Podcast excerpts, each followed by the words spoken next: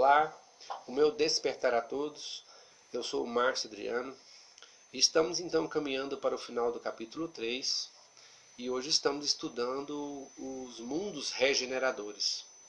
E nós já é, viemos estudando durante esse capítulo, compreendemos que há vários mundos em níveis evolucionais é, distintos uns dos outros, e hoje nós compreendemos neste estudo os mundos regeneradores são mundos superiores aos nossos, né? E que, no ponto de vista nosso, eles podem nos parecer até um paraíso. Pode nos parecer que já é o fim da caminhada, né? Porque aqui ainda é um mundo, nosso mundo atual ainda é um mundo de provas, expiações, contidos de dores, sofrimentos, necessidades, apegos, né? Então, quando a gente vê um mundo onde isso aí já não é mais o foco maior, pode nos parecer que já é um mundo feliz, um mundo final. Ainda não. Lá ainda, apesar que em níveis bem menores, ainda prevalece uma ignorância relativa, um mal relativo. Né? Mas é, já é importante a gente compreender e entender que é a nossa meta. Né? A natureza não dá saltos. Nós não vamos chegar à angelitude sem passar por esses mundos.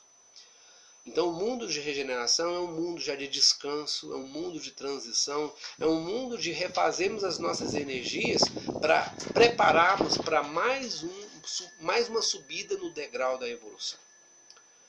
Eu ainda digo que o mais importante é focar nossa atenção não nesses mundos, é neste mundo.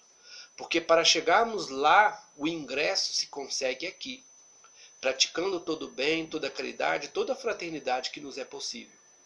Então, o importante, meus irmãos, é despertar a consciência aqui, agora, para que nós possamos praticar todo o bem, assimilar e compreender, aprender todo o ensinamento que nos é possível, para que nós pra, praticar esses ensinamentos, praticar essa compreensão, esse entendimento, na prática é que há a conquista é, do ingresso para um mundo melhor, um mundo de regeneração e um, posteriormente um mundo feliz. Então, meus irmãos, vamos dedicar a nossa atenção maior é essa, o mundo aqui e agora.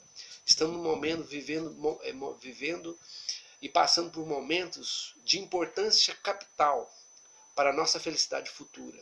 Estamos tendo oportunidade a cada dia de praticar e exercer o bem, caridade e fraternidade. Não percamos essas oportunidades porque é agora que nós mostramos todo o conhecimento que adquirimos. Agora é que mostramos toda a dedicação, todo o empenho e boa vontade de mudar. E nós somos medidos não pelas nossas conquistas, mas pelos esforços que fazemos para chegar até ela. Até um próximo minuto de Evangelho.